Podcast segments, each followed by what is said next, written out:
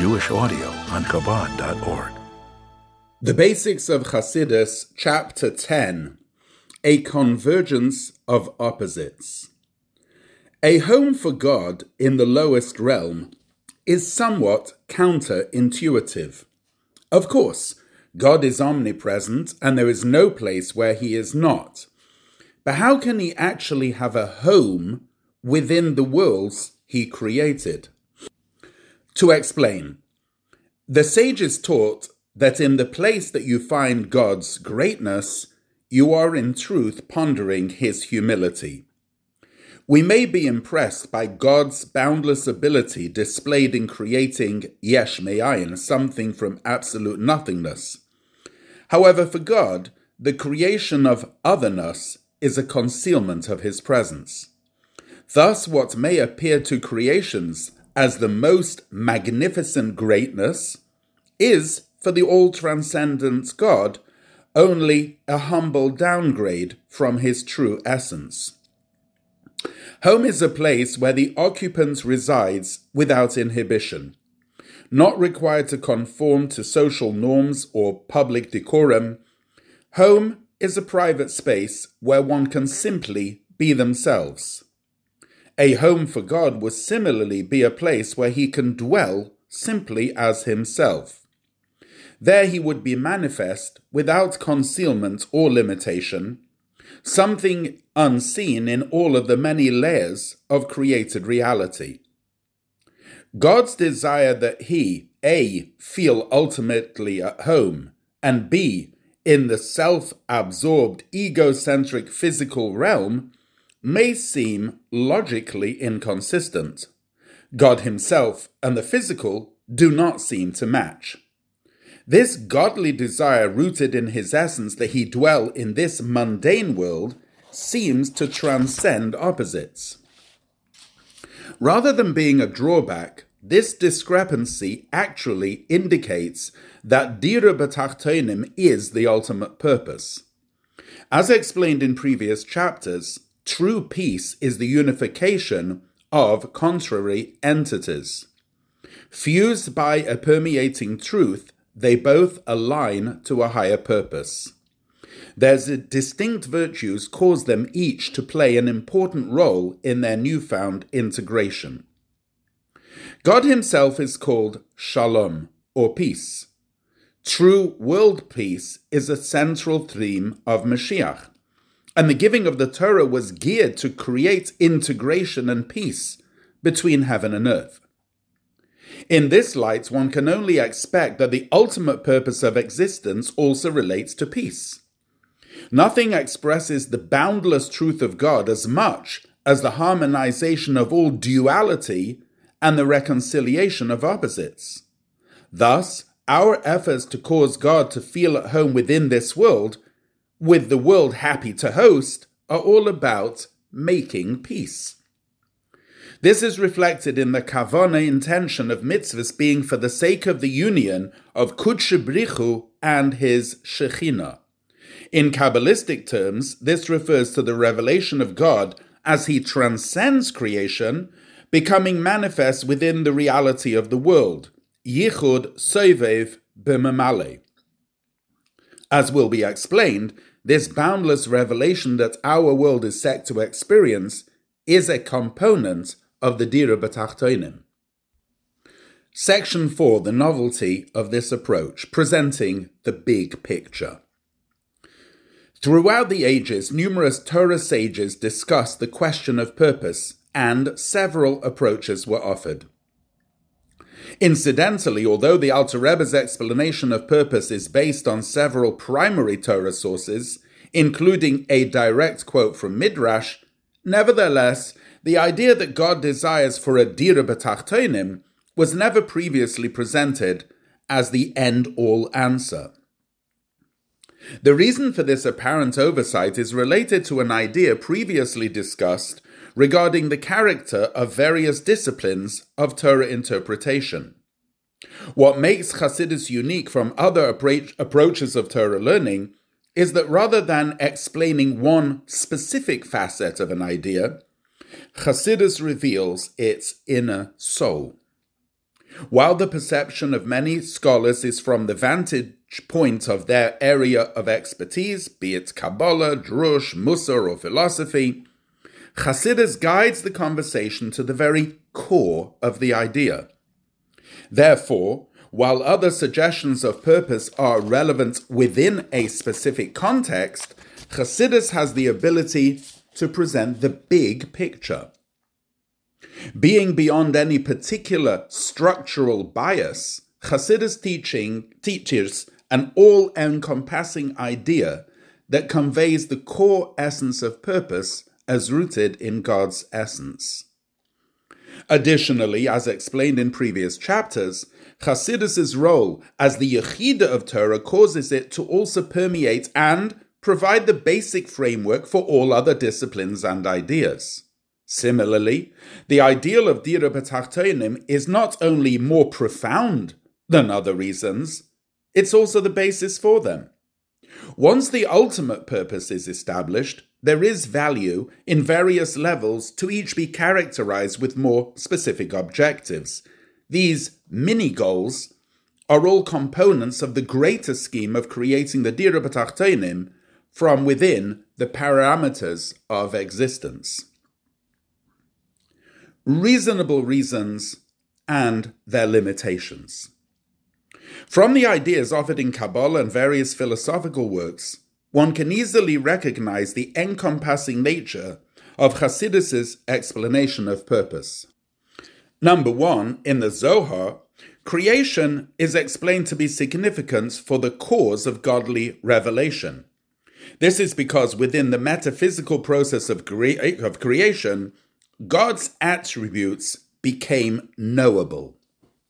This is echoed by the Arizal, who states that creation was in order to reveal the full extent of his powers and deeds, bringing them from potential into actual.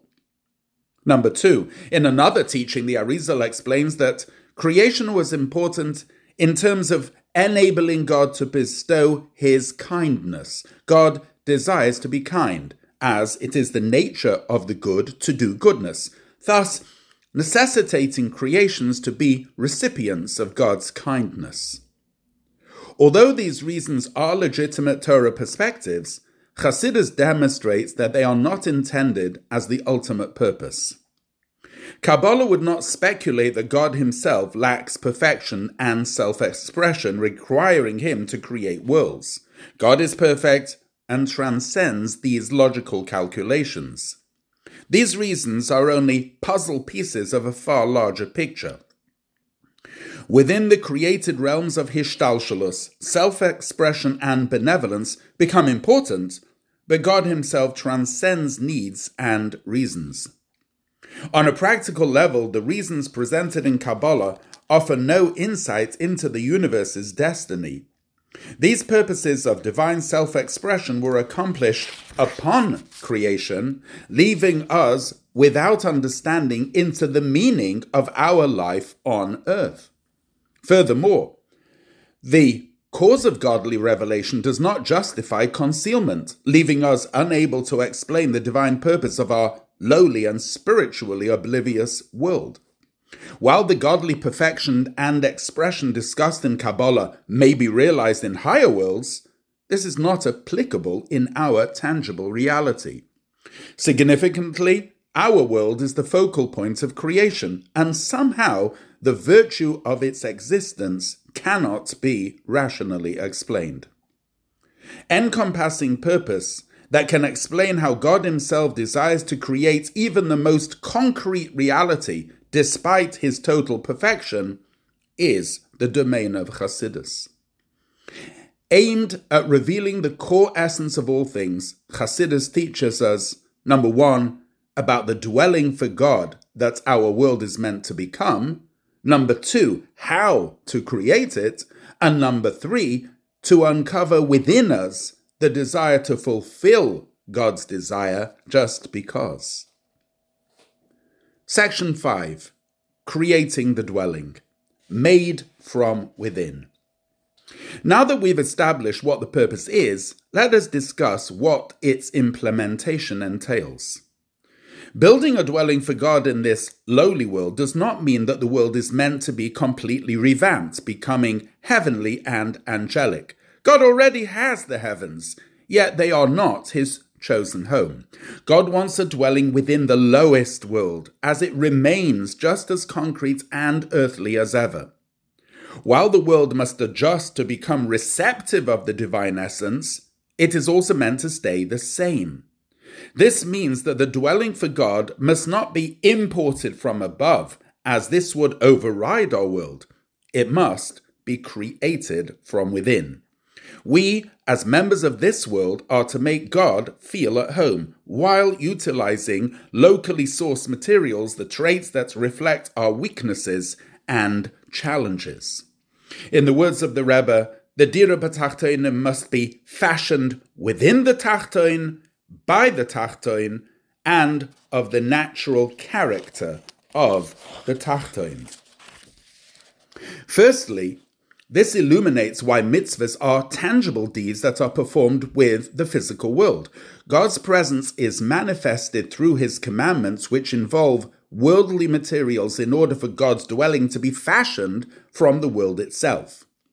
Secondly, being conditioned by free choice and temptation causes the human struggle to be integral to our most godly accomplishments. Lastly, this world is structured so that no matter the good intentions, one gets nowhere without monetary resources. This makes the pursuit of income to be part of creating this godly abode. A different take on ego. The above idea leads us to an important question.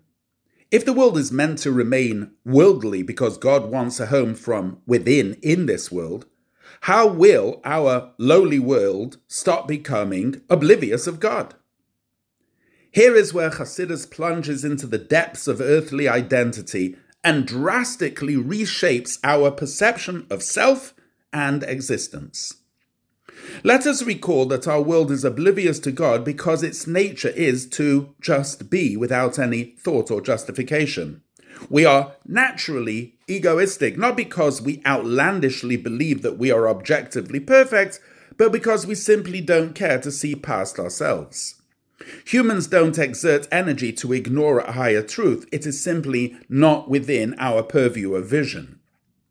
This obliviousness is the epitome of yeshus and self consideration, a far cry from any recognition of bittul. This Yeshus is the basis of all human struggle and failure. Yeshus is the low point of all existence. In a teaching penned by the Alter Rebbe during his last week on earth, he discusses the origin of this Yeshus. He introduced a revolutionary principle that the creation of the physical derives from the essence of God Himself. Unlike the higher realms, which are not oblivious to godliness and feel connected to their source, the Yeshus of physical existence stems from the luminary himself. This is in contrast to the higher realms, which only represent a revelation of godly light. God himself is the Yesh Ha'amiti, the true existence. He was never created from anything before him. He is just here, independent of anything or anyone. Created existence, in contrast, is dependent and it would only make sense that it would feel dependent too. Indeed, the entire metaphysical scheme of reality all feel dependent upon their source. The only way our physical world can feel that it too is just here is a result of God granting a vestige of His Yeshus within our existence. Amazingly, the essence of His being is the source of our unmistakable sense of being. In the language of the Alter Rebbe, the source of all emanations, his existence is from his own being and not the effect of any cause that preceded him, and therefore he alone has the capacity to create something from absolutely nothing with no precedent or cause to its existence. This teaching revises our entire perspective of existence our Yeshus need not be eradicated in order to make place for God. It needs to be rediscovered. We ought to realize what our Yeshus really represents.